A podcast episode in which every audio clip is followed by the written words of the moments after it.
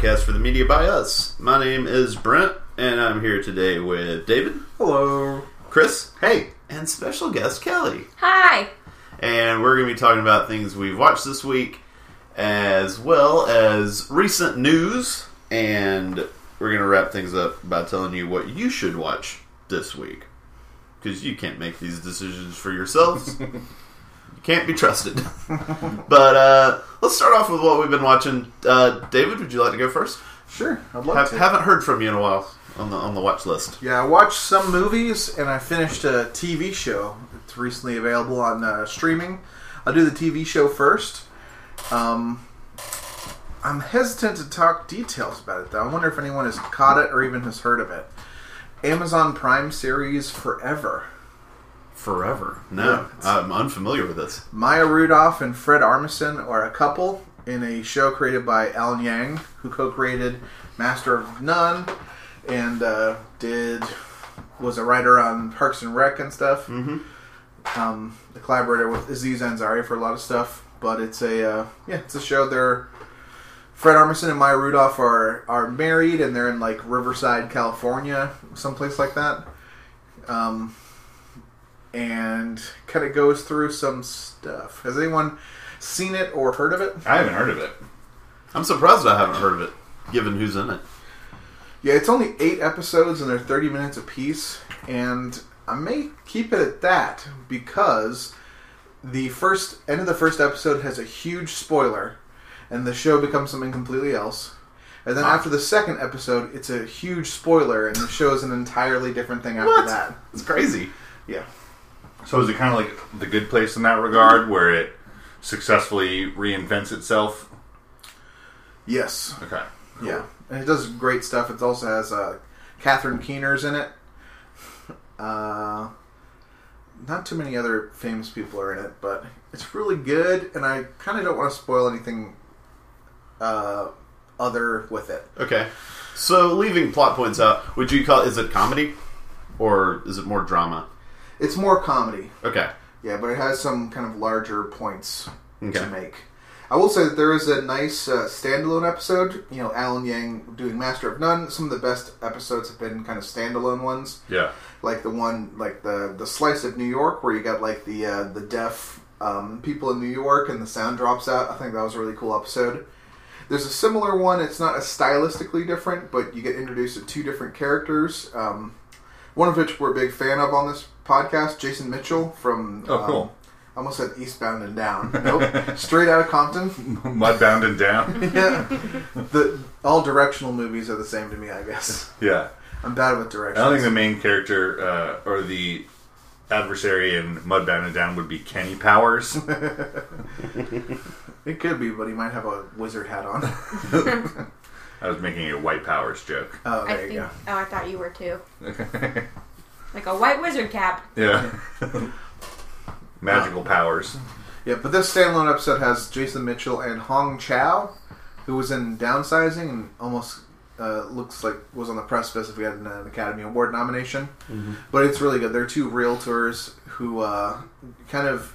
It's kind of like uh, you guys ever see the movies like the Before Sunrise, Sunset? I've seen the first one. It's kind of like that over the course of one 30 minute episode of it picks up and leaves them at different points in their life and they kind of touch back and forth and uh, it's really good. They're incredible actors and they got a pretty good script and uh, yeah it's definitely a sound standout. I think it's the fifth or so maybe the sixth episode of the season. Again it's really uh, really bingeable you know only 30 minutes a piece with eight episodes. I knocked that all in one day um, while at work. Don't tell nobody. I was doing work also. Uh, yeah, I'd recommend it. Um, I'd be really interested what do you guys think if anyone else wants to see it and uh, can talk about the kind of the spoilers where the show becomes something else. So the Yeah. show is forever on Amazon Prime. That's it. Yeah, nice uh, uh, capper for that until I fumbled through this. I wrote it down. nice. And then after that, I saw some uh, some movies. I'll do the ones that you guys have already talked about first. Um, last couple nights, we just wanted to watch a movie, so you saw some recent ones. One was uh, Blockers. We saw Blockers last night. And actually, I really liked it. Nice. Was it TJ who had seen Blockers and And didn't? me. Oh, Who didn't like it very much? we Was both it- liked it. Oh, you both liked it. Yeah. Okay. Yeah, I agree that um, Geraldine Viswanathan Yeah. is definitely a star in that. That's like a breakout movie for her. Um, she's really good. I think everyone's pretty good in it.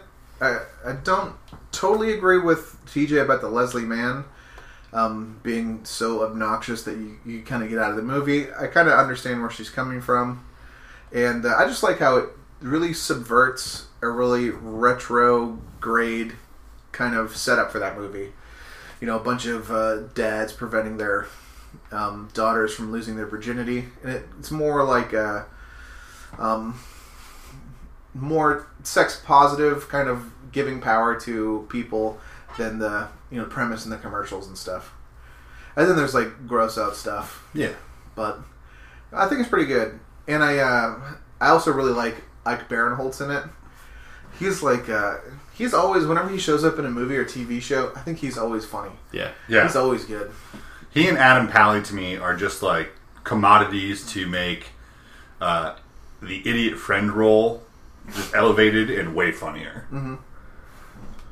He's also a learned leaguer. So Yeah, he is. Really? Yeah. Cool. And now, fellow llama. and now, uh, everyone in this room is learned league and uh, and and TJ as well. Yeah, I'll start the new No, I season sent. soon. I, you've been referred now, Cal. Ooh. Yeah, Yeah. You'll, you'll receive an email in the next week. I think October 26th is when you receive it. Thanks for inviting me to your club. Yeah, me too. Now you can. I'm a newbie. It's, now you can. It's get- very humbling. Yes, it is. oh my god. Oh, because that's what I need in, in regards to trivia. So you saw blockers. Yeah, So you would also recommend blockers? Yeah. yeah. Sounds like I, I would recommend it. I think it- it's pretty funny. It's it's increasingly rare to laugh out loud at stuff. I feel like nowadays, and I definitely laughed out loud a couple times. Good. I was I was wondering about because I've heard more on the performances and the the themes and how like how good that is, but I haven't heard that much on the comedy. But that's that's good. That's Yeah. funny. Not not to spoil anything, but just there's like a runner of this uh, uh, break dancer that's really funny. Yeah. Comes up a couple times. it's really good. Um, but yeah, I won't spoil that. Uh, other movie I saw that I think at least Chris has seen is we rented uh, "Won't You Be My Neighbor." Yeah. Yeah, I don't have too much to add other than it was a delight to watch it. You know, we watched it when we were a kid, kind of Mr. Rogers, and it's, you know, as soon as you hear his voice, you just like relax and just like sit in the couch and kind of sink away a feel little bit. Yeah. So I know you said "Won't you be my neighbor?" and in my head I heard "Sorry to bother you." so I was like, "What does this movie have to do with Mister Rogers?" oh, that's really weird. Sorry. Please proceed. Won't You be My Neighbor. It's about a sorority moving in next to. Uh, yeah, it's really good. It's really interesting how they frame like his promotion of decency is so controversial. It's just interesting. Even nowadays, it feels controversial. And seeing like the context of the cartoons and kids shows at a time, he was really doing something revolutionary, and it didn't seem like it at the time. Mister Rogers was never cool growing up, or never cool at the time. It seemed like a throwback to like '50s, like Howdy Doody type stuff. Um, but there's there's a lot there, especially they kind of highlight some of those very special episodes that like you know they're pretty ballsy tackling some of that stuff in a kids format in discussions that kids really need to have with parents or you know adults at the time.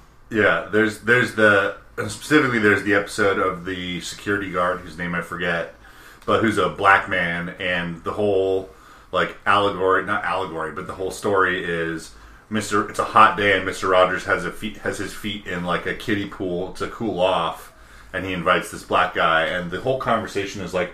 Well, like, why? Why wouldn't other people be okay with me putting putting my feet in the same pool as you? And that kind of like dialogue between the two of them is very surface level about you know them sharing this moment of relief from the heat but it obviously in like the early 70s is teaching kids like you know like share with black people. Like there's Right. nothing there's nothing that makes them different. They get hot like we do like Right. it breaks it down to the the core thing behind issues that kind of get manipulated is it, at its base it's like it's really simple. It's like it's a pool. You should be able to share it. The thing that's crazy is they show in context a video of like um, some african americans in a pool with some white people and there's this like an owner or something who is in the video po- is pouring bleach in the pool to get them to get out of there. It's really like disturbing. Yeah, and the uh, the thing that I liked, and it's like it, it's it's it's in the opening because it's it was Mister Rogers' uh, you know, impetus for making the show is the idea that like kind of like the socioeconomic commentary that like well now both parents have to work. Or you know the the the husband breadwinner of the family is deceased from the war or something. So you don't have that moral structure as much with one of the parents being home all the time teaching that morality. Mm-hmm. So the television as a stand-in for a parent had existed before him, but it was stuff like Bozo the Clown and just throwing pies in people's faces. So I thought it was interesting that they kind of like dive into that, like, you know, kind of like the 12th man of the family is the television. So why not trick people into teaching good lessons? Yeah, you really filled a void just by taking it seriously, taking that conversation between adults and kids seriously. Yeah. Um, yeah, it's really good, especially if you watched uh, Mr. Rogers growing up. Um, And I don't even think Yeah. you need to. He's just such a such a, uh, a a vanguard for quality entertainment for children. I think even if you didn't watch it, it's a pervasive enough show in the culture to know you're not going to be lost. You're not going to be like, well, what is this this puppet cat or what what is with him wearing the sweaters and being super wholesome? Everybody just knows Yeah. like that. That's what his gag is or his um Shtick. his shtick. Yeah. But yeah, but I recommend it. you think it's going to get a nom for Doc? I think it would. I think it's. I think it's, it, it is like the the popular documentary that'll probably get nominated and lose to fucking Agnes Varda's stupid hair. They only have room for one happy doc a year, though. Yep. So, yeah, it's going to be this, and then four new movies about Syria. you haven't even seen yet. Can't wait to see those later. Yeah. but at least I'm ahead on my Mr. Rogers. Yeah. Um, two other things that I just saw real quick. Um, both AFI list things. You know, I'm going through and trying to watch all the movies I haven't seen from the AFI Top 100. One of them was uh, City Lights, Charlie Chaplin movie from like the early 30s. It was on Filmstruck, and I thought it'd be an easy watch, especially you know taking care of uh, baby daughter, you have a baby? baby daughter, because it's not doesn't require that much. You can kind of passively watch it a little bit, and I thought it was okay. You didn't like it as much as, as I know I do. I just, I just have a, a problem having a context for appreciating what is a good that kind of movie. It's the first Charlie Chaplin or really silent um, comedy shtick movie I've ever seen. I've never seen a Buster Keaton movie or any of those kind of movies before. I think maybe the only other silent movie I've seen is Metropolis. Yeah. uh, just kind of in general a blind spot for me. So I thought it was uh, I thought it was good. So Cha- I think Chaplin's comedy is. uh Yeah, and our podcast is Talkie Talk, so I try not to talk about it. Sorry, I was doing silent movie gags over here. they don't translate well on the podcast. um, yeah, so I, you know, it's diff- very different style of comedy. Did you find it funny? Do you find the the uh, he's because he's in his normal? If I'm not mistaken, he is the uh, The Tramp. the tramp in this movie. He is, yeah, and there's impressive physical comedy that obviously he had to actually do at the time. Um, it, it's funny. Um, I just have a tough time getting beyond that surface level to appreciate anything else. The final scene, uh, from what I've read, was somewhat uh, um, ahead of its time. In like the little, uh, you know, I'm not going to spoil this movie from 1931. Were women wearing pants? It's just it's more an actual like character thing that happens about you know he finally gets something go his way and there's like two actors play something for something besides like shock or Are you trying to not spoil a movie from 31? I really am. I don't know why. Not even a talkie. um, yeah, it's. Uh, I would. I don't know. I think it's it, it's sort of one of the first formulaic romantic comedies in that way, in the way the movie ends. Um, but I tend to be. I, I'm actually surprised at how much I like Charlie Chaplin movies. But I think the comedy's really good in them, and uh, City, Li- City Lights is my favorite, just because of the uh, the sweetness of it. Yep.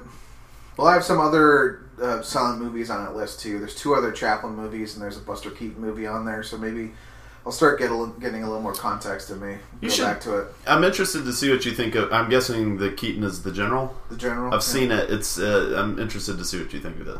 Yeah. Other Chaplins are, I think, Modern Times and um, can't remember the last. Gold one. Rush. Gold Rush. Yeah. That's Yeah. it. Gold Rush is good. Gold Rush feels longer to me than City Lights. It, it felt like a, even though it's only an hour and ten minutes or so. Like all those are basically about seventy to eighty minutes, but uh, some of them feel like chores a bit when you're watching them. But uh, um, yeah, I haven't seen Modern Times, uh, but I've seen the other two. Yep. So I, I saw that. Um, and then the last one I saw, I think it's in the top 10 for the AFI, is uh, finally a blind spot. I saw Schindler's List. As did I. Hey, 25 years took us. It did. It's crazy that the same year Schindler's List came out, uh, Jurassic Park also came out. Yeah, Spielberg quite a was, year. he was in the zone. It's like the most Which zone? All of them. the most successful movie of all time at the time, and like the movie historically important that won all of the Oscars. That's quite a play. that is seen by a lot of people as the greatest movie of all time. Yeah, it's uh like realizing halfway through Schindler's List that he might not win a couple of visual effects Oscars. it's like I need to, you know, better dominate the '93 award season. So yeah. let's just have the the greatest special effects bonanza since Star Wars. So, so Schindler's List, I feel like, is in that upper echelon with movies like The Godfather Part Two. Uh, I had it in my head. Oh, Shawshank Redemption, um, Citizen Kane, and like Breathless. Of to some people, that is like the ultimate movie. Where does your assessment fall on that, David and Brent? Yeah, and this is interesting. Way after the facts. it has so much baggage as being like one of the most important movies of all time. To actually go and watch it as a movie rather than like an academic exercise or whatever, it was. It's hard to say enjoyable because I don't think it's really enjoyable. But there's uh, great performances in it. Like I know that uh, Ralph Fiennes, um, he, he's a an incredibly evil, ruthless uh, Nazi guy. Amon Goeth. Yeah. Amon. That's what this needed. the movie needed more of. Jamaican! Jamaican patois. Sorely lacking. Uh, I thought Ben Kingsley was really was really great in it. Um, he he is a uh, a Jewish accountant who kind of helps Oskar Schindler and does kind of logistics around the camp. You know, he's interestingly playing kind of both sides. I was really impressed with Liam Neeson. Yes. He really like disappears in that. I don't think of Bryan Mills and Taken at all. His face like is just shaped different in that movie. He definitely looks German, even though he's like a you know Irish, I guess Irish uh, man. I guess. but he's he's really great. He has to. He's like part of his uh, you know how he can save people. He's incredibly charismatic, and he also can play both sides of playing to the ego and the uh, the uh, corruption of some of these Nazi officials, and also try to do good. But also he's he's um, um, he is benefiting from slave labor from the the Jews in these concentration camps for this uh, ceramics kind of factory he has. They kind of make uh, ceramic ware, bowls, and all these things. Then later munitions for the war. Um, I think he has a great. I think some I read some people said it was overly sentimental, but his final scene where he kind of leaves the camp, I think he earns it during that movie, and he's he's phenomenal in that scene. Yeah. He he's he breaks down and says, you know, I could have done more, and he's surrounded by everyone who's saved, and he's like, you know, you saved all these people, you can't shoulder that. And he's like, I could have bankrupted myself to save more people. This is finally like coming to grips with like the gravity of what he's doing. hmm That's that's really good. The thing that was a little like, uh, you know, I I knocked it off a half star is besides um, besides Ben Kingsley, you don't really get a lot of background on any of the Jewish characters that are actually getting um, brutalized and murdered, and you know. Um, that are kind of going through this thing, there'll, there'll be a thing where they will show you the process of flushing out the ghettos of uh, I think Warsaw or so to flush them into concentration camps. So they empty the ghettos, but there are no characters that you've really um, that you would really know names or know who they are. They're kind of just um, general Jewish characters that the violence is being acted on. That was kind of the only thing that's like you would have appreciated them having a voice in the story a little bit, but they're kind of just referred to as like this is happening to them. That would Yeah. be my only kind of thing. Yeah, I guess the only character you even get a little bit of insight into is Helen, who is uh, Amon's. Uh, what, what is she? His uh, maid? Maid, Yeah. servant, or so. Um, I could see that. I, I don't know. Going back to Chris's question, I don't think I would put it up there with those other movies because I don't think it's. I don't think it has. Those movies have like.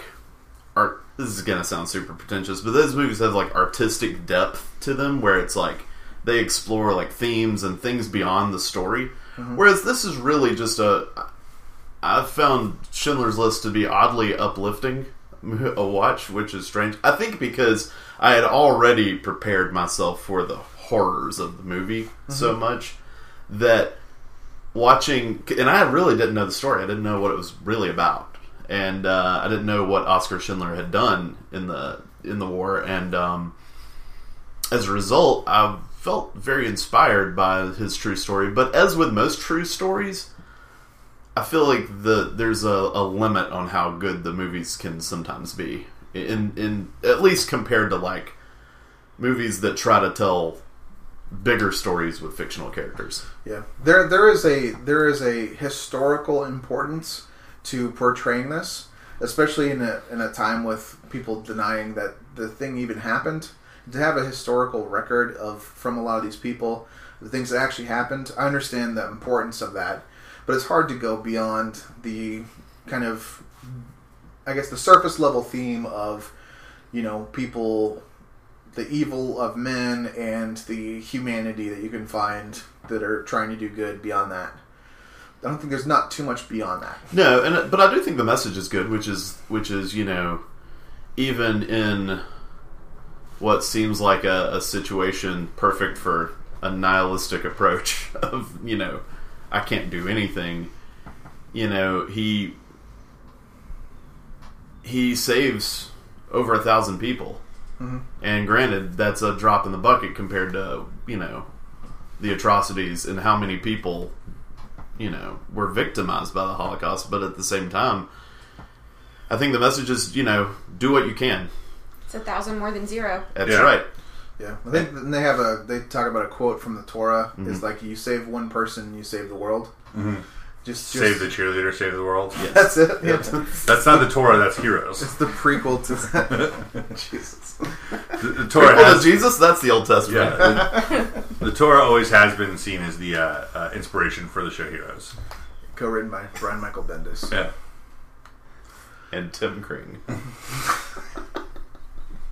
Yep, that. But uh, you know, I, I thought it was great though.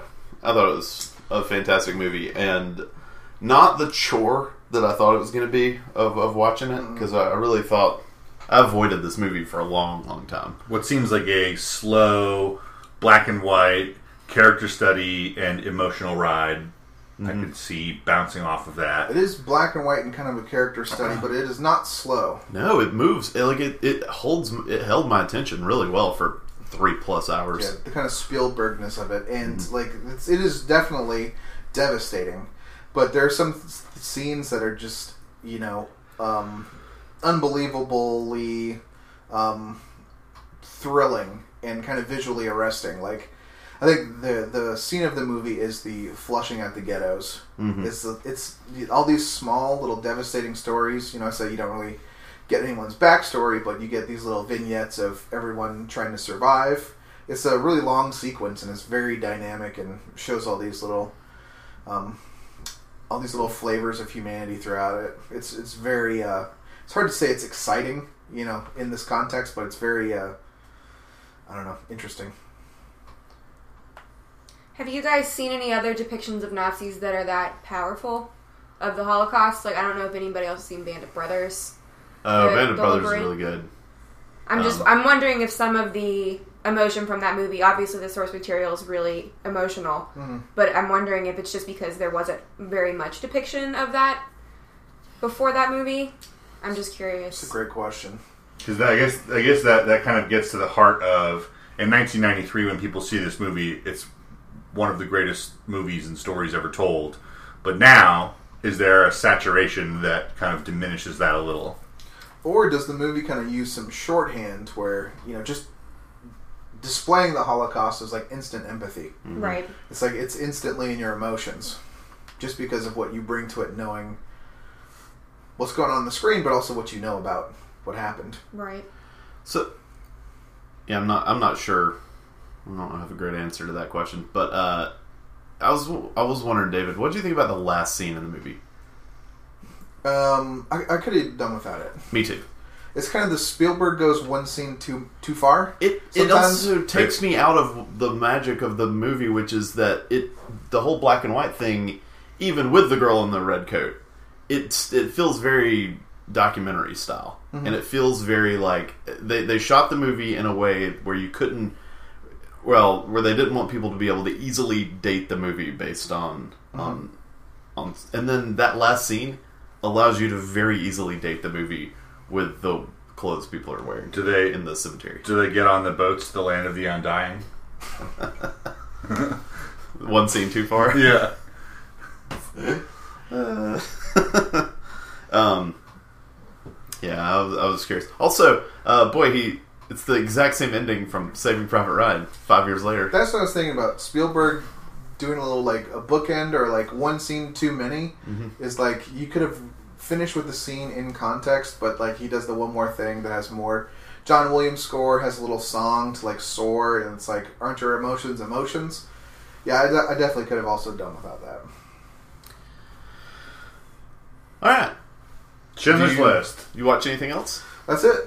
I'll uh, I'll go next only because mine sort of continues with David's, which is just sort of watching movies people here have probably seen before, but I'm catching up on movies that I was not really that familiar with. And I started with uh, the 2006 movie Children of Men, which uh, have y'all seen that? Yeah. I thought it was great. It's one of my favorite movies of the twenty something century. First, what century are we What in? year is this?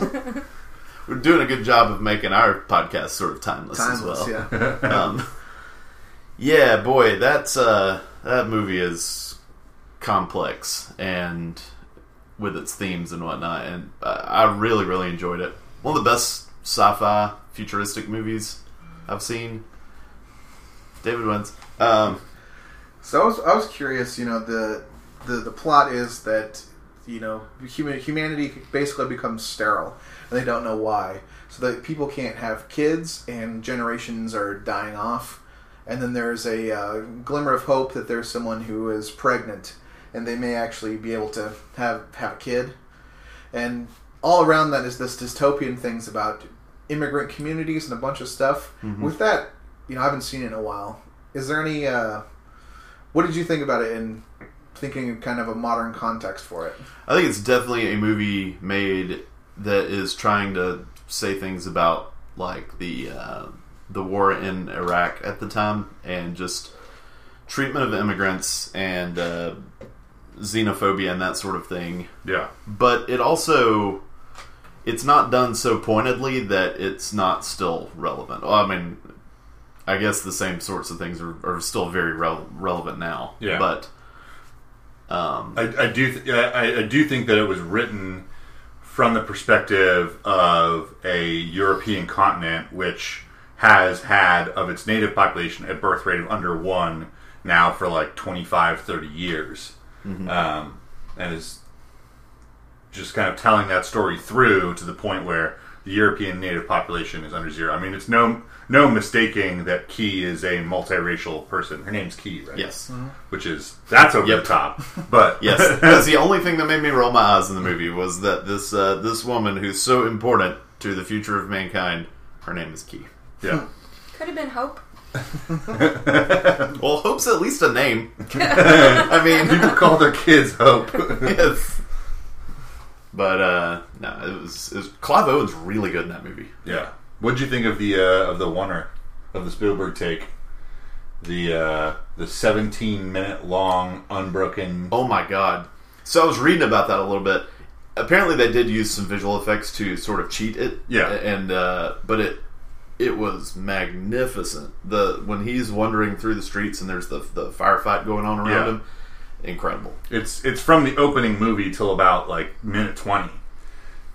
Uh, There's actually several. Oh, there's Yeah. several. The one I'm talking about is later in the movie, uh, but that one when they're in the car and they're going to when uh, a major character gets everything oh, sorry, I just went to sleep. okay. Um, when a major character gets killed is all I'll say is uh, is surprising. It's like early in the movie, 20, 25 minutes in. Yeah. That's, that scene is is also really impressively shot. The the camera work in the movie is um, amazing. Yeah. For the firefight, I heard the rumor that they used live ammunition, uh, which uh, you know will will amp up the the actors' performances. I'm sure. Yeah. Um, but definitely recommend that movie. I watched a movie that I think TJ has talked about on the podcast too. Early '80s, uh, John Carpenter's The Thing. yeah. You getting in Spooktober? Uh, yeah, it's really good. Really good movie. Um, I, Is it better than you thought it was going to be? That that's what it was for me so when I saw it. I saw it uh, probably ten years ago or so. had I seen it ten years ago, it would have been better than I thought it would be. It's been talked up so much that it was about as good as I thought it would be at this point. Um, worth a watch. It's uh, yeah, I think a really good movie about um, suspicion for obvious reasons. Since, since the, that's the point of the movie. That's Basically, the scariest part. Yeah, yeah, it's a parlor game as an allegory. yeah. I think I think TJ's review of it was there's some good wet creature horror. Yeah. yeah, When the the thing first the first morph of that Yeah. movie when it's in the uh, when it's in the dog pen is just that is that's up there for me. Yeah. Kelly, you mouthed the word wet at me, but it was I've a seen the movie. I, I think it's accurate, and But it's, makes it, it, it so is much a grosser. very common thing that horror movies in the 70s that fans wanted it to be more wet.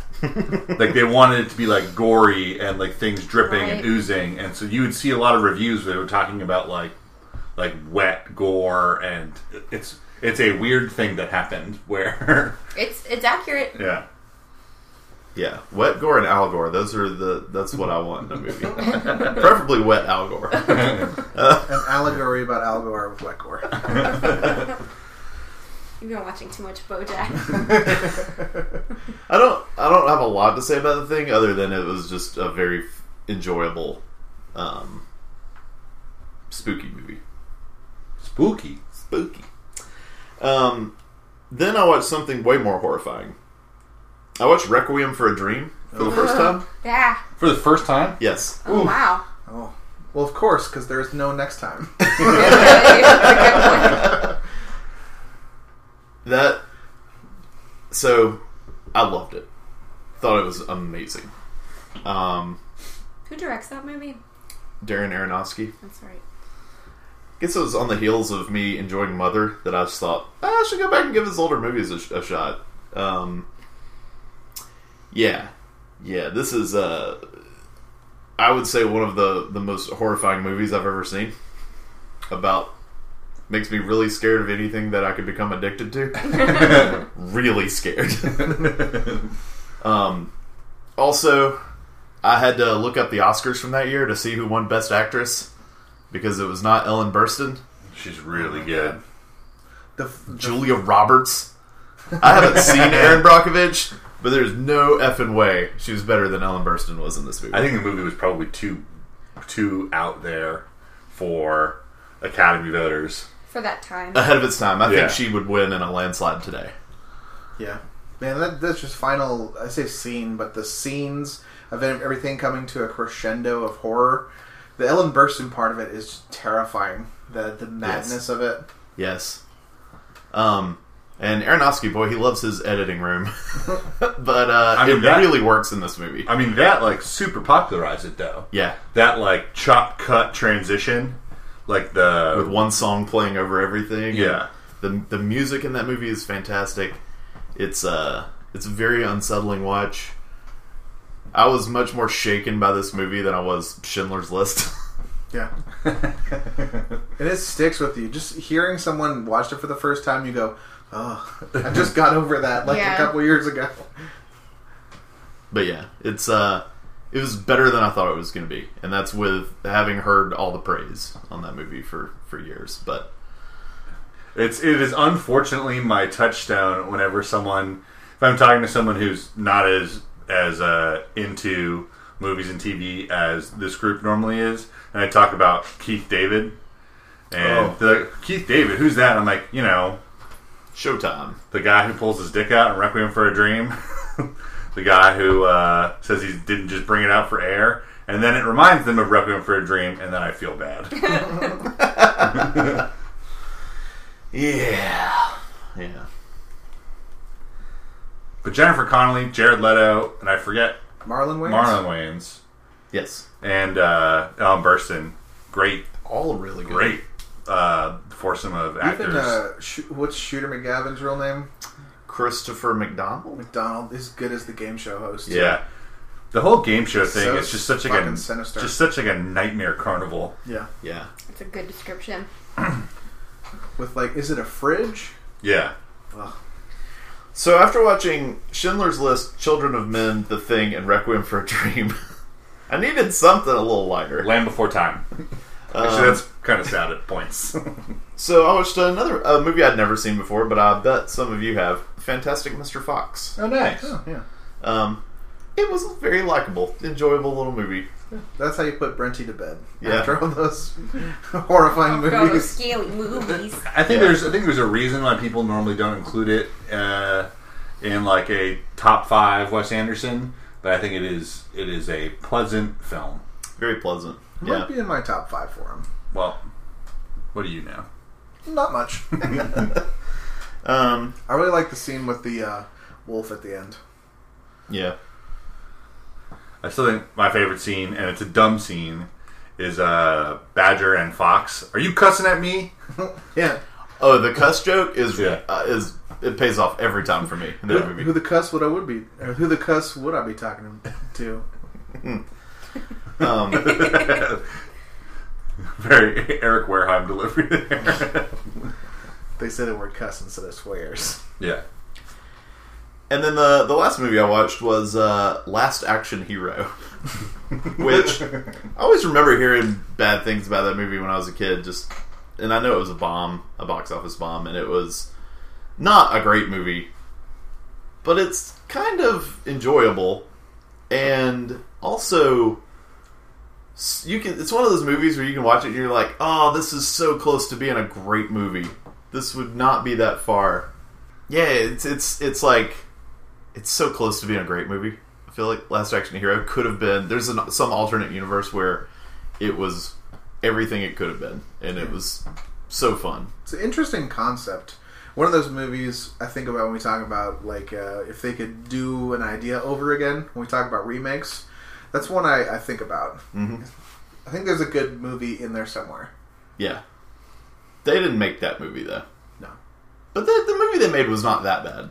Like uh, it's not one of the worst movies I've ever seen, which is kind of what I expected it to be. I think we might have seen it. Did we see it in the theater? Maybe. Or maybe it was a VHS blockbuster rental. That was right at about the time where I was coming to the realization that there are bad movies. Yeah, because when you're a kid, there are no bad movies. Yeah, all movies are great. Watching a movie is great. I get to watch a movie. Yeah. And that's that's why like This is different. that's why I am poisoned against all criticism because they all collectively think that Hook is a bad movie, and it's not. We rewatched it recently. It Hook is a great movie. Yeah, Hook's great. Yeah. Come at us. Yeah, convince me I'm wrong. no, uh, yeah, I don't know. It's it's interesting. It's definitely a movie I wish. I, I guess they. Well, it's been twenty something years, twenty five years, because it was right there, you know, competing with Schindler at the Oscars '93. um, but uh, what a year! What a year! But yeah, it's it's a movie I wouldn't I wouldn't hate if they remade just because the like the the skeleton of that movie is great, and they just screwed up all the fleshing out of it. Um, but that's it for me in movies. Just catching up on things I've I feel like I should have seen before and never have. But oh, TV! I've uh, started season twelve of Survivor. Survivor Panama, which was the first year in which there was a uh, hidden immunity idol. Really? Oh, Yeah. it wasn't always a thing. No, Ah. but so this season is interesting because uh, so it's the first season where they introduced the concept of Exile Island, which they've gotten rid of over the years, but um, where somebody one one side wins a challenge, they send somebody from the other team to Exile Island, and that person has to just basically find their own food, survive for like a day, and then they get to come back. But while they're there, they get there's a big map and uh, they get a clue as to where this hidden immunity idol is. It's only on Exile Island, and uh, as more people fail to find the the idol, different areas of the map get shaded out. So there's like it's not here. The producers go in after each one. Yeah. It's like not here, and then they give one little extra hint. Um, also, the hidden immunity idol, when they first introduced it, you basically just got to keep it in your pocket, and then if you got voted out, you could stand up and play it after the votes. Ooh, that's not as interesting. No, That they're was fun. obviously they were still trying to figure out how this Yeah. thing was going to work, and they probably realized that after it hasn't happened yet. But once it does, I'm pretty sure the producers are just going to be like, "We now see what we should have done." yes. Um, but I don't know. It's a it's a it's a good season. It's uh, Cirie's first season. Oh, cool. And she's great in it too. It- There's a great scene where she's uh, this guy comes over to basically air some grievances with this girl in their camp, and Cirie is just standing there tending the fire, and uh, he says, "You never do any work around here, isn't that right, Cirie?" and Cirie, it cuts away to Cirie's like talking head. She goes, "That was the moment where I should have just walked away." but I just had to stand there like an idiot for some reason. and so she's just standing there. She's like, well, I mean, she's trying to, you know, Yeah. not piss anybody off, but it's it's fun. It's the first season available on Amazon Prime, so it's uh, I've enjoyed going back and rewatching old Survivor seasons because they go so fast. Because an episode of Survivor, you really only need to pay attention to about fifteen minutes of. Yeah. Which um, we'll we'll take a break from the regular scheduled programming. Do you guys want to talk about Survivor real quick? Hasn't really been that like exciting of a season so far. We forgot it last week in our. Really? Yep. Oh yeah. Oh, that's right. We the didn't even mention it. Although, what would we have mentioned other than just, eh, they sent the girl home. She probably wasn't going to win. Yeah. Yeah, my takeaway is I hope uh, is it Natalie? Yeah. I hope she goes all the way to the very end. it's just such delicious um, lack of self awareness. Yeah. She's. I mean, she's also like the easiest person to put. Like, when you are down to X number, if Natalie is one of those people, you're fine. Right. Because people are already realizing, like, that's Yeah. what the one girl is basically saying. She's like, she is, she has no shot to win. I would It's- love to protect her. it's possible she wins every immunity challenge going forward till the very end, and she is so unlikable. I don't know if she could win. just shattered records. Yeah. Every hidden immunity idol, every challenge is won by her, and they still it's like I just don't like her. She she walks around the island with her seven immunity idols around her neck the entire time. I don't know if people told her what it was going to be like. I, it's like she's never Yeah. seen a, or Oh, heard God. about the show before, And that guy- and just was like, "Yeah, I'll go." And that guy accused her of that. I think his name was Jeremy, right? Jeremy. Yeah. He, he was like, "Oh, I'm sorry. I thought that I thought that you were uh, a fan of the show that you'd seen it before, but I guess not." it's like that guy. It was also super ironic that the one person telling her that she has zero self awareness, at least who they showed, also had zero self awareness. yeah. Mm-hmm. You cannot play that strong. No, Not that early. Yeah. and you can't you can't walk around screaming that you're a super fan. You can't walk around like basically doing character assassinations in public. Like And I went through this guy's stuff. He definitely has an idol.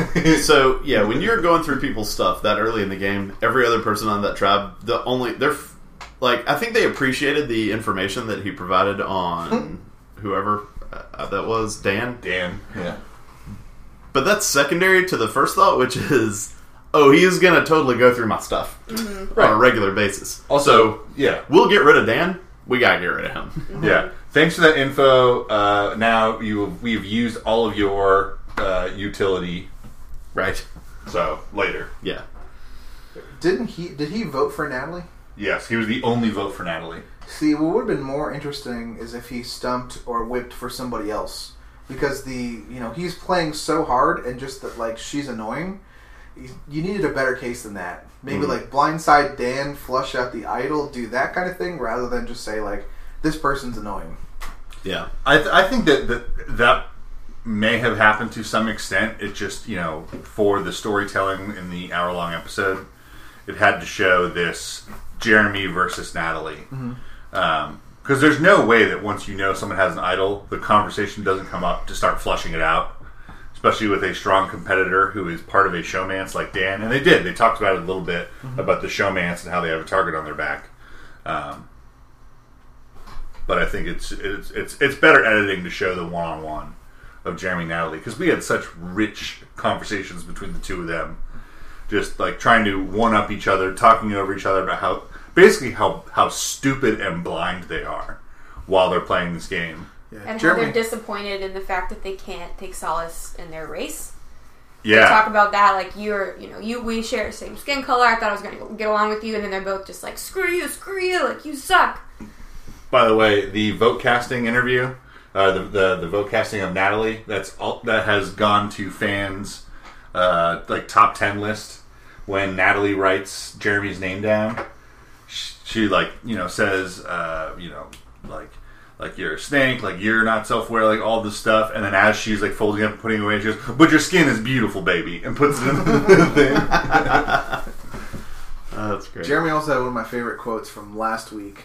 Is like in talking about her self awareness. It's like she's been married for forty years. Somebody already loves her. She ain't gonna change. Yeah. He's I very love that. He has great insights, Yeah. which is another reason they probably were a little happy to get rid of him. Yeah. I'm disappointed he got voted off because I did like him. He I did like him. I think he would have been good TV. I loved his friendship with with Mike Sheely. I keep wanting to call him that. Ned Schneebly. Yeah. Yeah. But props to Mike for uh, quickly realizing that, like, the person you're sort of tethered to early, you just need to cut loose Yeah.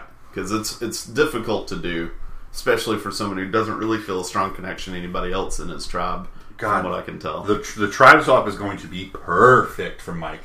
Mm-hmm. Like he's going to be able to play into both sides. I think very easily. He's so friendly and non-threatening. Yeah, he's he's he's what Natalie thinks she is. Like, How can she think that? because she she walked around saying that she has all these friends at camp. Like that episode, she was walking around saying that she has friends at camp, which is what led Jeremy to say the thing that fans turned on him for, which is if I dropped dead right now, I'd have nine people at my funeral. Natalie would have none. I like also during that when she's saying that it's overlaid over a montage of her her going like, "Hey, don't don't spill that water," just being an asshole, not doing anything. My favorite Natalie moment of the season is when she when they're just like the tribe is just chit chatting and she walks over to them and says, I, th- I really think we should be working on the shelter. And then she goes and sits down on a stump and watches them work on the shelter after, after breaking them up from what they were doing to get them back. She sees herself as like the foreman. Yeah, maybe Oh. maybe she actually did watch Survivor, and she's like, "There's a way to show that this isn't a utilitarian society, but this that I can make this a capitalist society. I can make people work for me, and I can exploit their labor." Born manager. yeah, Yeah. but But Yeah. not a whole lot to talk about so far this season. Though. looks looks like we're getting some some buff swapping next week, Yeah. which should be interesting. It's a, I I don't like how early it is, but I think it needed it. They all expect it. Yeah, and I also I was telling Kelly after we watched it, I really think that they want to now that David is down two and Goliath is down one. you know the the David versus Goliath story gets told well once they merge those or swap those tribes around That's true. because they are going to be outnumbered in one camp uh, at least. Well, no, one camp at most. Um, and then to see how the Goliaths perform when they're in the minority um, will be interesting television. But Before they do that, do you think they're going to do have a uh, uh, a challenge where they have to? I feel like they always have to shoot a, something at a target. It'd just be perfect if that was a giant slingshot. And Jeff Probst goes, David, you should be natural at this. you love your slingshot. Take your shot at your Goliath. And Goliath just has like they have boulders they just have to crush them with. And Christian would be like, "Well, I built a robotic slingshot once. I know how to do this." Yeah. I kind of like him though. oh, I love Me him. Yeah, I've quickly found my favorites in this season, and there's a lot of them. I, I like like I don't know seven or eight castaways, but Christian's among them. I like the nerdy girl who's obviously into Christian also. Gabby. forgot her name. They're Yeah. adorable. I love he watching Gabby no Christian talk awareness about the logistics of Slamtown. That was fucking hilarious. The the the, the quick wittedness of Chris, I really appreciate when she's like, "Well, what do you call people from Slamtown?" He goes, "Slamtonians." Also, they have my single favorite moment of uh, the season so far, which is uh, her saying she's distressed and she says, "Christian, do, do you want to play with me?" And he goes, "In the sand? Sure." it's like, "No, do you want to play Survivor? Would you want to play play this game with me?" He's like, "Oh, yes, uh, of course, that's what you meant." Briefly thought she, she was inviting him to just play in the sand, and his answer was an immediate yes. but uh, anyway, moving on, Chris. Yes. What you've been watching? So I watched one thing solo that I'll touch on quickly. I watched the movie Searching. The John Cho movie. Yeah. Uh, daughter disappears one night, and uh, you know he tries to find her slash investigate. Uh, it's uh, better than I thought. So the the there's a gimmick, and then it's all it all takes place in like on computer screens or phone screens. So there's no like you know moving camera or anything. And i think that it is at times really brilliantly done but also at times like a little too obvious that they're making a movie. Um, some of the good things they do is like in the intro of the movie the intro is super fucking sad by the way. Um, it, the thing they don't tell you is, in the tagline of the movie is that it's not just John Cho's daughter goes missing, but earlier in the year that her daughter goes missing, uh, his wife dies after a long battle with cancer. And they show all that. It's kind of like up in the first like ten minutes. It's just like a montage of how much in love and how much of a unit this family is. And then you see like a Gmail notification pop up, pop up, and it's like from a doctor, and it says your results are in. And they open the email and they read it, and it's you know, you know, you need to come in, uh, you know, aggressive chemotherapy, whatever. And then they even like play with you, and it goes into remission, and then comes back like more uh, aggressive. But so there's there's really clever ways they do it like that, and you know when he when he's when John Cho is initially investigating, uh, the way that they kind of incorporate music in is they he opens up like a YouTube video of and it says like uh, like relaxing music and it says like four hours loop. And so he puts that on a YouTube uh, tab and like minimizes it, and then he starts doing his investigation things. So they've got they can incorporate diegetic music and just I, I, I just think it's really clever. but uh, it gets kind of ridiculous when the majority of the filmed action is somebody who has ended a FaceTime call on their like iMac or MacBook, and they just leave the FaceTime window open, so it still shows like your video preview um, to yourself, so that we can see them. so that you can see like John Cho like having conversations with people, like having phone calls with his brother. Um, so that's a little little.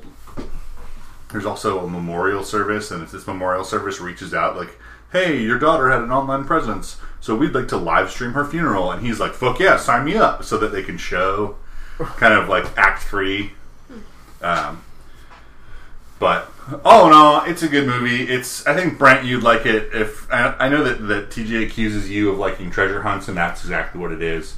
Is it's kind of a a, a mystery unfolding. Um, it's it, it's it's the it's the the breadcrumb nature of it that is intriguing. Even if it's not even that well done, it's usually entertaining.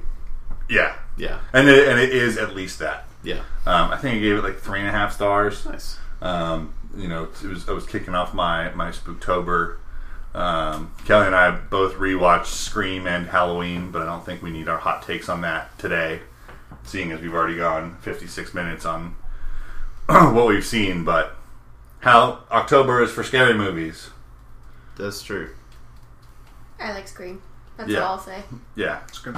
Scream's good. Scream. Scream good. Well, it's funny because we watched Halloween and then we watched Scream immediately afterwards, and it is. I mean, it it's obvious the connections in there, but there's also like weird stuff. Like Loomis is the name of the doctor, Mike Myers' doctor, Michael Myers' doctor. Yeah, baby. the love guru is Mike Myers' doctor, uh, and uh, Skeet Ulrich's character's name is What? Billy Loomis. That's Billy that guy's Loomis. name is Skeet Ulrich. yes. This is his real name. Skeet, skeet, skeet, motherfucker. Fuck his name. Um, it probably isn't his name. I bet that he. I mean, in Hollywood, you have to pick a name that no one else has. Well, Short that's for, one of them. Short for mosquito. Mosquito Ulrich. Um, but you have to pick a name no one has for union Oh man, reasons. he was born Bryan Ray Trout. Oh, that's worse. Ugh. But uh, yeah, there's that, and also um, at the end of Halloween, when uh, when Laurie is telling the kids um, to get out of the house because Michael Myers is in the house, she goes, "Go run down the street to the Mackenzies, knock on the door, call nine one one, tell them what's happening." And then in Scream, it's the same thing. They talk about going like going to the neighbors, going to the Mackenzies. There's just you know, I mean, it's ob- it's Wes Craven. He's obviously a fan of it. The janitor's wearing the same patterned shirt as Freddy Krueger. Yeah. Just a lot of random details that are clear homages. Skeet is indeed short for mosquito. Oh my god. wow. Childhood nickname. Skeeter. Uh, but so you guys helped keep this podcast uh, kind of out of date, but we are going to date it Yes. um, and take it out to a couple movies. Uh, Kelly and I went and saw two new movies, probably uh, crossing two off of our Oscar watch. Uh, we saw the new, new, new uh, A Star Is Born, and we saw The First Man. The First Man or just First Man? I think it's just first, man. Let's talk about Stars Born. That's great. Yeah, this obviously tickles uh, Kelly's musical bone. Um, I'm a huge Lady Gaga fan, and I'm the kind of person that will listen to the soundtrack before the movie. So I loved the soundtrack, and then I went into the movie and I was like, this is actually really good. I was kind of surprised at how good Lady Gaga was as an actress. yeah, she really. Anyone who doubted her Golden Globe win for AHS uh, really kind of uh, needs to take a seat after A Star Is Born. Le- Leonardo DiCaprio, take notice. the famous reaction gif. I don't know if you- Oh yeah, of him going when she walks by. And then she put her butt in his face. She like hit him with her butt. You're welcome. Um, but yeah, Lady Gaga and Bradley Cooper are both really good. Uh, I feel like Bradley Cooper's doing a little bit of a Kris Kristofferson impression, um, but it works. It doesn't grate on you, and you kind of fall in with the character I heard that actually, like, uh, you know, one of the things that's kind of not funny but interesting from the trailers is his little, his gruff voice, like his little Jeff Bridges voice, that they actually do touch on where that comes from. Yeah, it's um he's his brother in the movie is Sam Elliott. Sam Elliott, and their father was also a singer, and they talk about having the voice, and that's you know Sam Elliott's trademark, like low, gruff, uh, kind of mumble, which is Sam Elliott's natural voice. I figure that their father was just a big pile of gravel. There's gravel in a whiskey glass. Autonomous gravel. Um, but so yeah, so they do, they do they do touch on it. I don't think it's necessary, but Well, it doesn't bother you as much as you think it would from the trailer, Right. Because I thought, oh man, I'm gonna get so tired of this voice, and Yeah. it's it doesn't it doesn't take away from the movie. At least it's what I'm. Yeah, I like that it's at least in character. They kind of touch on it Yes, rather than Batman gravel voice, just like really annoying the shit out of, Yeah. out of me after a while. yeah, Bat, because Batman's gravel voice in The Dark Knight is just Clark Clark Kent's glasses. It's just Yeah. like another part of the disguise. It's just like okay, um, but man, A Star Is Born is an emotional ride. Uh, it is clear the parts of it that were updated without having seen any of the the originals. Um, you know, the, the the general arc of A Star Is Born, if it remains constant throughout, is you know, guy finds woman who's singing in a lounge, or guy finds woman who's a talented singer, and singing at a drag bar, which is very weird. in this, but that, that's what I'm saying is, Right. is the updates, and you know, kind of showcases her, helps her, you know, become famous, and then he kind of fades away, and now she's the new bright star.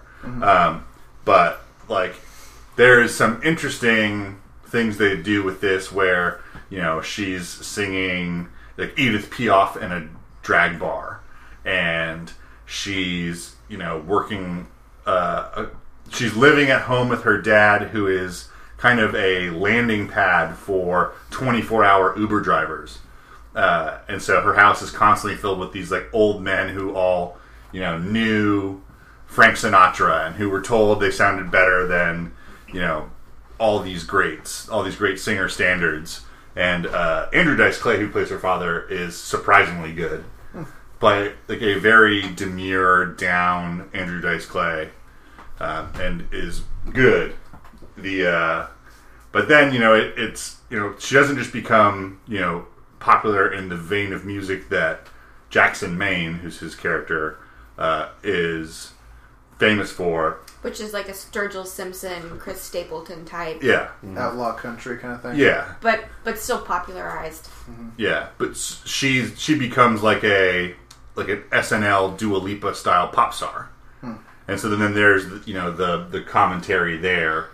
Uh, I don't know if if the Streisand version covers that, and Streisand becomes famous. You know, Kristofferson's a country musician, obviously, and then Streisand does disco. But I'd be curious. but yeah, it's a, it's it's an interesting update. You know, I'm I'm always a fan of taking uh, of, of adding that extra like modern tinge to an older story. Um, but all in all, I think it's a good movie. I don't want to spoil it because movie's like a, been out for a week, yeah. uh, and I recommend seeing it. The songs are great. Bradley Cooper's all right as a singer. Um, He was trained by Willie Nelson's son on guitar and singing. Willie Nelson was too busy. Probably a little old.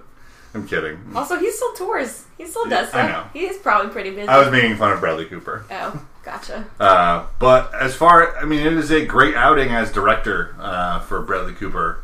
You know, he there's uh, there's just some some great camera work and the you know obviously this tells the story of a you know person's rise to fame on a timeline and he does a really good job kind of cutting back and forth between you know the old times and the new um, and telling that story I recommend it. Excellent. I loved it. Makes me want to see it even more listening to you guys. Yeah. Do you think they'll get an acting, or do you think just directing? I think Lady Gaga. Well, it's it's it's both early and late in the season, but I think that that they're both outside shots in right now. To win or be nominated? Be nominated. I think that Lady Gaga will, might get a nomination. If somebody there's some scandal where someone gets pushed out, never know. I mean, the the lead actress and supporting actress is it feels like to me sometimes a way to nominate movies that are not going to edge in elsewhere, um, which is unfortunate. But I mean, I think that it'll. I mean, it's not going to get like a, a writing award.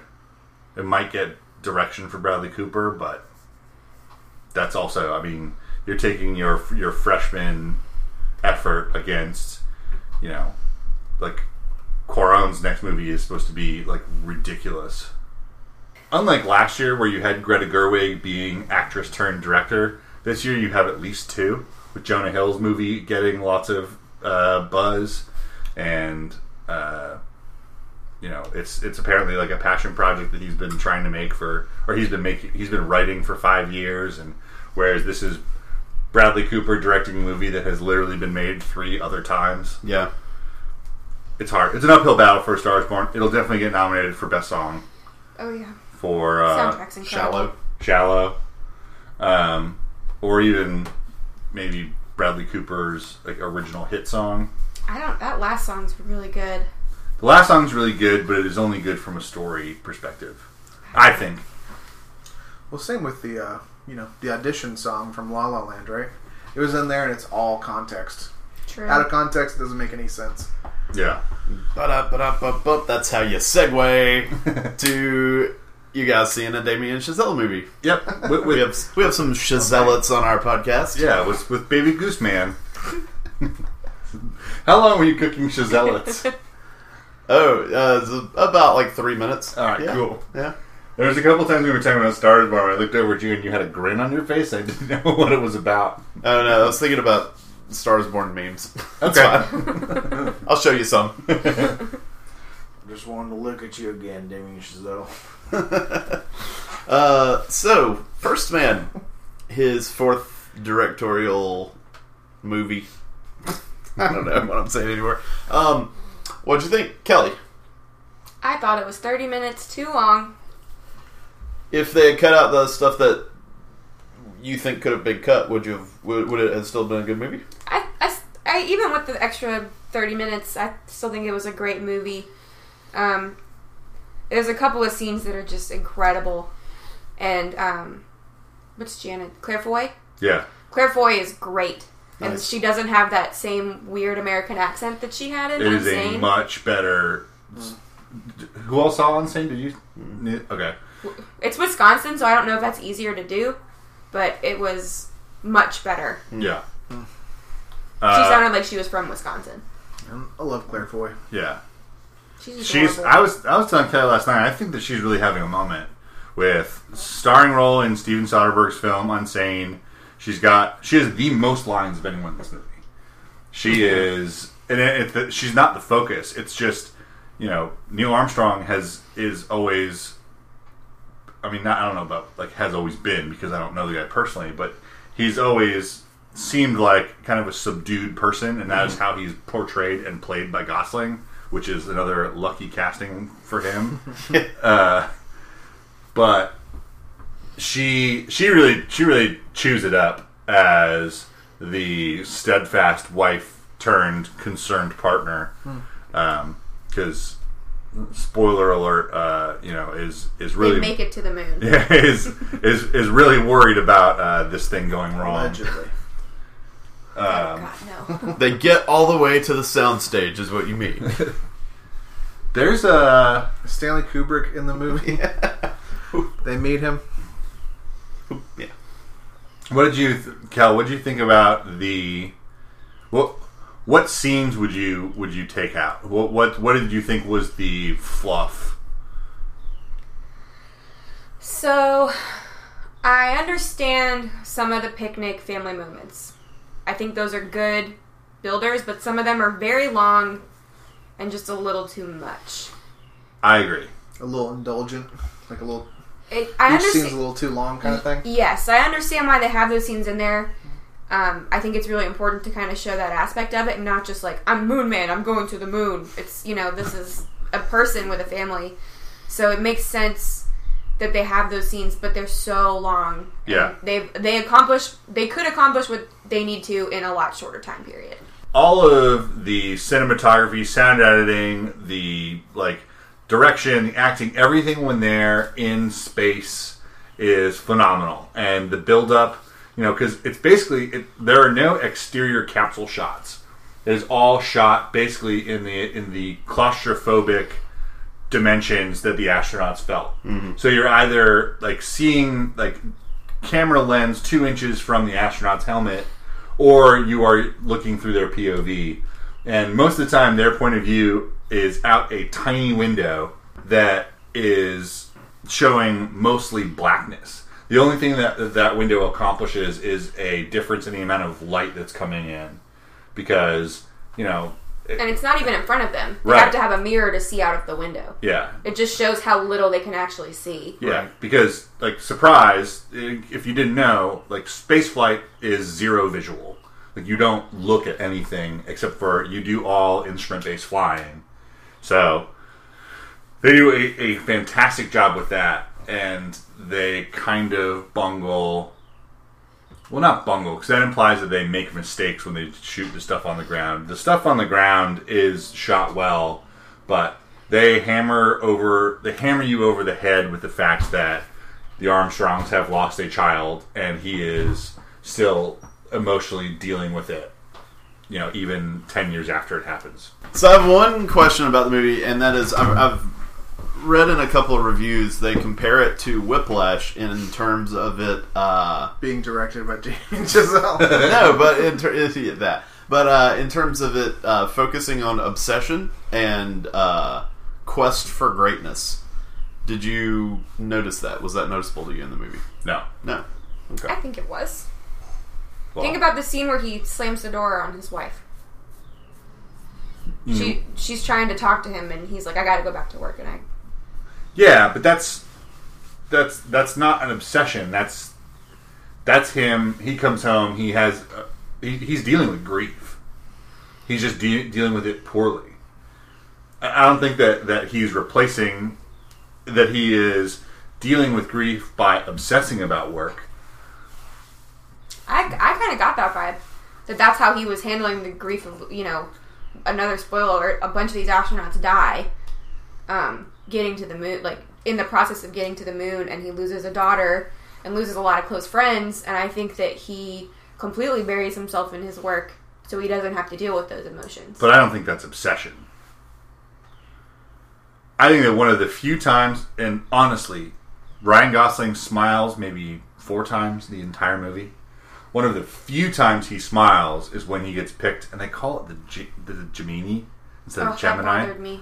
Uh, but when he gets picked for the Gemini program, is and it is not caused by like him trying to entertain kids or anything. It's a really quiet moment. Him and his wife at the dinner table, and he he very flatly is like, "Well, I got it. I'm going to be on the Gemini program."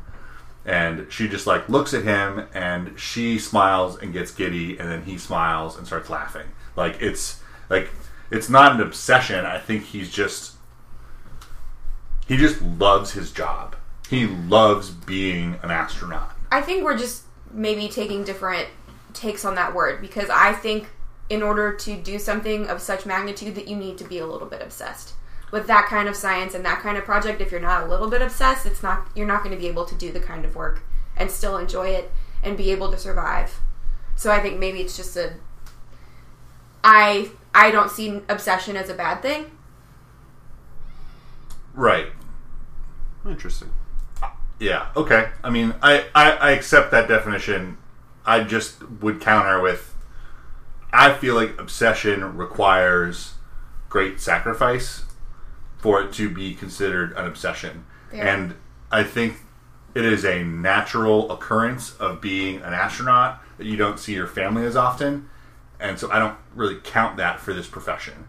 Being obsessed about your work, he's not like his health isn't at the detriment. His, you know, reputation isn't being impacted. His, you know, if anything, it's being helped. You know his And they show all the scenes with his family for that very reason. Right. I mean, he's he's like the only. I mean, it's, it's why I think that that the time they spend on the ground is a little mismanaged. Is you've you've you finally get the scene where the kid's like, "All right, "Does that mean you're gonna miss my swim meet?" And you, as a viewer, Exactly Yep. how he said it. you as a viewer watching, go like, "Well, obviously, you fucking idiot." That's not what I. I Really? thought like, oh, Yeah. because the kid isn't thinking like, oh, you're going to the moon. The kid is like, oh, you're going to be gone. Swim to the moon, you little shit. We're landing at the Sea of Tranquility. Maybe we could use your skills. Oh wait, we can't. You're an idiot. Everyone else is going, oh, and mm. Chris is yelling, dipshit. Try to read a book, you idiot. it's supposed to be a touching scene, but you know, caught up in the hype of the space race, you would think that the child of the man who is the number one choice to go to space would understand it a little bit better. Kid's not four; he's like twelve. Yeah, he's the older one. Yeah. He's 12. He's lost his, you know, younger sister. He's like dealt with his father losing friends. He's old enough to grapple with these concepts. But then like daddy flying to the fucking moon and being the first person to do that is just like, "Are you going to miss my swim meet?" I don't know. It's a little discordant. Yeah. It, it was it, it feels like a an attempt to touch the human side of Neil Armstrong when everything that I've heard and read about Neil Armstrong is he's not really that. Human. He's a robot. He's not. He, there, there aren't a lot of humanizing qualities about him. Is that he is capital H hero, um, and capital A astronaut, and those are his. That's the definition. But I'm sure I am, you know, not giving the man enough credit and just making his reputation be the thing I want to see. But there's a reason why the movie's called First Man and not Armstrong. Like it's it's not about him as a person, and then the times when the movie tries to make it about him as a person, I'm just like, yeah, yeah, yeah, get to the space. But I also don't think he made the movie. I think it was all of the cast together. yeah, Shea Whigham is in it, and he's amazing in everything he does. there's a great compilation of character actors. Uh, Patrick Fugit. yeah, uh, the guy who plays Russo from uh, House of Cards. See the guy who, who's like a, his kind of. He's, Senator? he's the junkie senator. Oh. He plays Bud Aldrin in the movie. Yeah, and he plays a great Buzz Aldrin. So socially unaware. You know, Buzz Aldrin is the guy who punches the the moon landing denier like at a press event. So his the characterization of him is always saying inappropriate but very logical things at the wrong times. Is he like a bad guy in a Marvel movie or something? Yeah, he's the bad guy in Ant-Man. Ant Man. Ant Man. Yeah. It's also got um, uh, Jason Clarke. Kyle Chandler. Yep, Pablo Um, Schreiber. Oh. The husband from The Sinner. You had me at Kyle Chandler. Christopher Abbott. Uh, that guy's name is Corey Stoll. That's it. Yeah. Um, Oh, but and it had Mance Rayder in it too. yeah. Ciarán Hinds. Uh, Ciarán Hinds. But it's a good movie. I just, you know, and I recommend you see it. But I don't think that it is the end all be all Academy Award winning effort that were the early predictions for it. It was overhyped. Overhyped. Overhyped, but still a great movie. Yeah, still loved it. I gave it four stars out of five, Nice. which Yep. which puts it in like the top ten movies I've seen this year. Y'all ready for some breezy? Yeah, some some some light breezy. All right, I'm just gonna hit. I'm, I'm just looking at some headlines and just gonna hit you with them. Uh, Aladdin trailer dropped. Have y'all seen that yet? Yeah, No, For live action Aladdin, yeah. You know who's playing the genie? Robin Williams. No, No, the genie's gonna be getting jiggy with it. It's Will Smith. Oh, wasn't he an early choice for the animated genie too? It would have been too early for him. Oh, Um, it looked a little. I don't know. Looked weird. Is this I saw that it's Guy Ritchie. Guy Ritchie's Aladdin? yeah, it's a.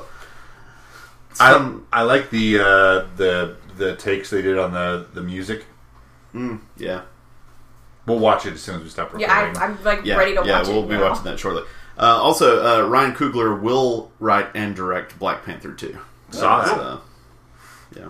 Oh, the another piece of news that I saw is uh, James Gunn has been hired to write a script for DC.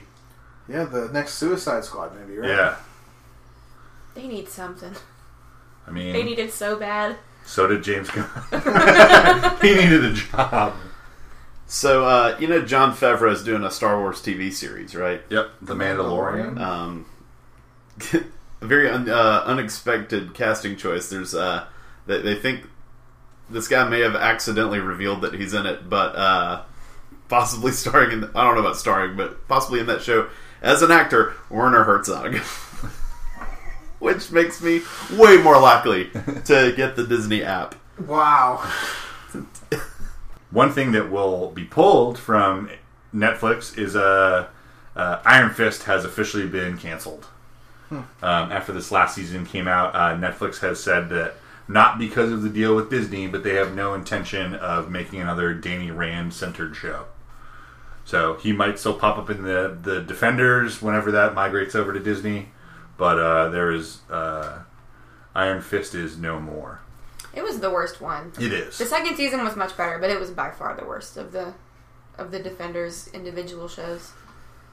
Pet Sematary trailer is out too, which uh, Ooh, I haven't is- seen that. I saw it. It looked pretty good. Looked pretty pretty creepy. I saw that one. It was good. Any other breezy that anybody has in mind? No. Well, what's coming up this weekend? this weekend, uh, we've pretty much got two movies. Um, the Hate You Give is going wide this week, but it is already available in our local theater. Um, so I'm not going to put that up for consideration. So we have two movies, uh, one of which is uh, a, a sequel to a movie that uh, is terrifying. No, I'm just kidding. Uh, one of them is Matthew McConaughey, Anne Hathaway, Jason Clarke, Diane Lane. The movie's called Serenity. Uh, God, I feel like I saw oh my god, I, I love this tr- name. Baker Dill. Baker Dill is a fishing boat captain leading tours off a tranquil tropical enclave called Plymouth Island. His quiet life is shattered, however, when his ex-wife Karen tracks him down with a desperate plea for help.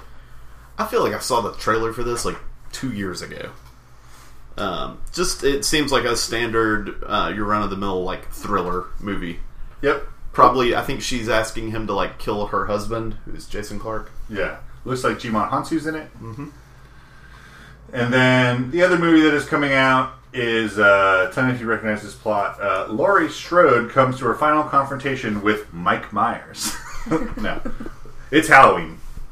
Uh, the new Halloween uh, is coming out This is the remake. 40 years later after after the events in uh, Haddonfield, Illinois. Wow. So, getting good reviews. So, what are you gonna? What would you recommend? Halloween. Halloween. Kelly. I really want to see the hate you give. I want the hate you give. I want to see the hate you give too, but I, I wasn't giving it to you as an option Oh. because Oh. it is already available. You could have seen it yesterday before we recorded this. I'll, I'll put the hate you give in there. Fine. Okay. The hate you give. It is about a uh, a. Ugh, I hate the words in this. But it's about a young girl who's kind of a talented uh, basketball star in high school. Uh, gets basically recruited by this private school, and uh, still is, is friends with people in her like kind of uh, lower income neighborhood. You know, more. Uh, Diverse. no, uh, not diverse. Not diverse. But it is it like from her her black neighborhood at home where she would be in public school, where that she self describes as school is a place you go to buy drugs, get shot, or join a gang. Um, and on a, on a car ride with her friend from that neighborhood, uh, gets pulled over by the cops, and there is a um, the, the the young boy gets shot, and it's kind of about the friction between her in this popular neighborhood being a basketball star uh, in this white white private school versus her community at home, which is the all black low income, obviously, um, kind of pulling her in both directions, being the only eyewitness other than the cop. So, the hate you give, it, it's got a bunch of um, uh, the, the young actors are fairly new, but it's got Regina Hall, uh, Common is in it. I don't recognize Russell Hornsby, but when I click on his picture, I bet I will. Um, I love Russell Hornsby in the range. but It's just the way it is. okay, I so mean, spoilers, but in the end, the hate you give is equal to the hate you make. It's based on a pretty popular novel. It's either a YA novel or just like a mass market novel. Um, I'm more interested in that. Honestly, I'm, I've never been that big on the Halloween franchise. The first one's pretty good, but the stuff outside of that, I'm just not that interested in. So I'm gonna have to wait for it to get super great word of mouth and be available streaming.